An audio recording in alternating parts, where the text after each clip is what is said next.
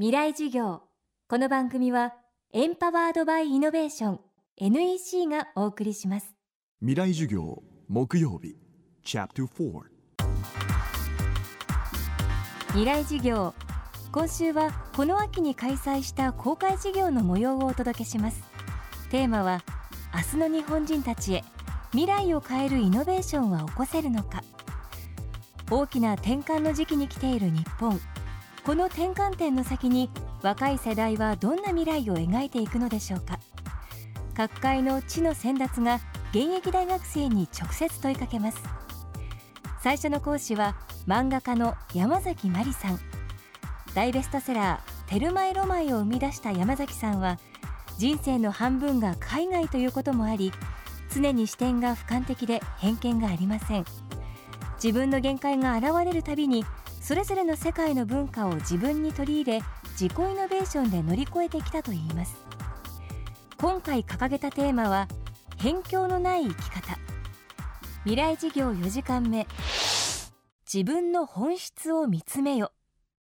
まあ大事なのは、まあ、自分たちを囲んでる世界はこれだけじゃないっていうふうに捉えること。まあ、これは本当にあのさっきも言ったように自分がしなくてもいい他から見たらなんでそんな漫画のネタ素材をあの体を張って作ってるんだいって思うようなことをしてきたから言えることなんですけどもやっぱりあの自分の中にね一つの辞書ができてるような気がするんですよ。だから何かあのあやばいっていうことに遭遇した時もどこかめくればあなんかこういうことだわっていうようなあの安心感が自分の中で賄えられるようにちょっと今できてきてます。逃避するよりは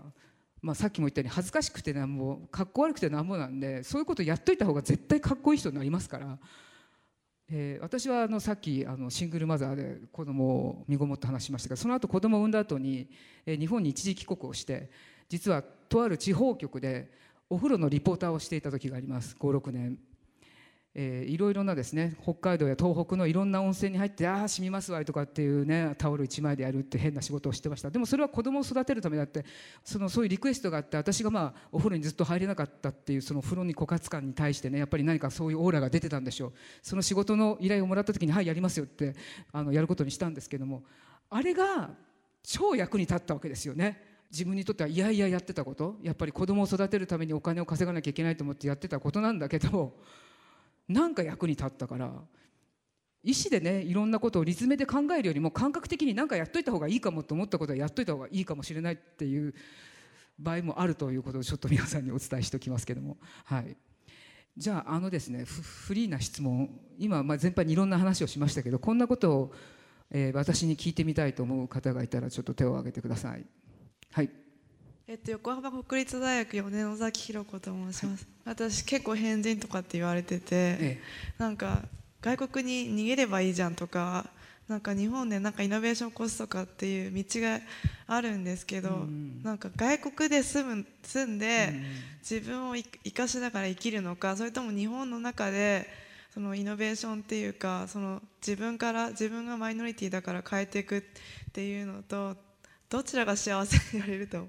えどうやってあの国を見つけたんですか、うん、そのイタリアいや私はイタリア行きたくて行ってないんです。行きたかったから行ったんじゃなくて自然になんかその14歳の旅の時に知り合ったイタリア人がいてまあうちのなんですかいろいろやり取りがあって必然的にイタリアを選ばされて、まあ、絵画をやりたいなのであれば油絵をやりたいんだったら、まあ、イタリア行きなさいということでなんとなくイタリア行きたくなるにイタリアに行ってしまったんですけど。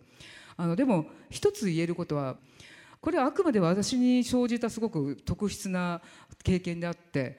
よく海外に自分探しに行けとかさっきおっしゃったみたいに変わってるんだから外国に逃げればどっかその辺の方が居心地いいよっていうのだけどあの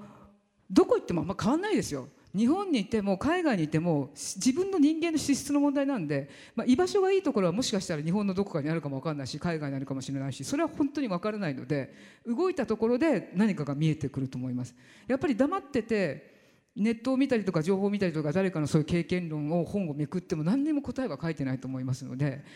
でも一つ大きなあの答えとしてはやっぱり海外に行けば何かが解決されるということはないっていうことですね。行ったら行ったで本当に惨憺たる目にも合いますしあの自分探しに行ったはずが自分を失う場合もありますから。そう。だから、まあ、いろんなことをとりあえずやってみて一つの点だけじゃなくていろいろあそうそう。そう一つの点だけ自分足元の石ころじゃなくて向こうに富士山見えてたらそっちまで大股で歩くぐらいの気合で行った方がいいですね。ちっちゃい石につまずいて歩いてても全然前進できないですからもうバーンとその辺は。まあ後でねなんかそこで片付けなきゃいけないことがあったら後でやればいいぐらいの気持ちでいけばいいのじゃないかなというふうに思います。はい、はい、だからさっきも言ったように14歳の旅っていうのはものすごく無謀なことなんだけどもあの時あの一つの大きな質問として叩きつけられたのがあの本当に自分はここでのたれ死ぬのかとかここでダメになっちゃうのかと思った時に自が意外と14年しか生きてないのにいろんな判断ができるんですよ一人の人間として。だからそれすごくやっぱ驚きましたそれは私だからっていうんじゃなくてどんな人も多分そうだと思うんですここで生きていくしかないと思った時の判断力とか意外な自分の頼りがいになる自分っていうのが大胆な行動をすることによって出てくることがあるのでそれは本当にあのぜひ皆さんの中にも見つけ出してもらいたいものだなというふうにやっぱり思います。はい。ということで講師にお迎えした未来授業、はい、山崎真理さんでした。皆さん大きな拍手をお願いします。ありがとうございました。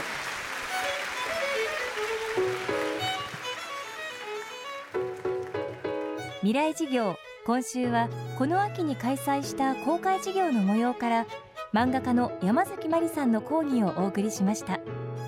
山崎まりさんの講義は現在完全版ビデオポッドキャストでも配信中です。未来事業2014で検索してチェックしてください。またこのサイトでは千住博さん伊藤豊さん真鍋大斗さん宇野恒弘さんの公開授業の様子も見ることができます。そしてお知らせです。先日放送した FM フェスティバル2014未来事業明日の日本人たちへを再放送することになりました。放送は12月29日月曜日30日火曜日それぞれ夜8時からです。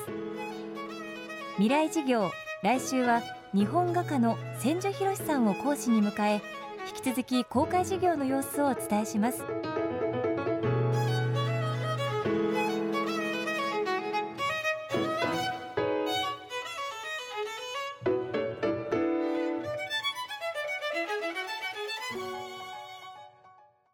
未来事業。この番組はエンパワードバイイノベーション NEC がお送りしました。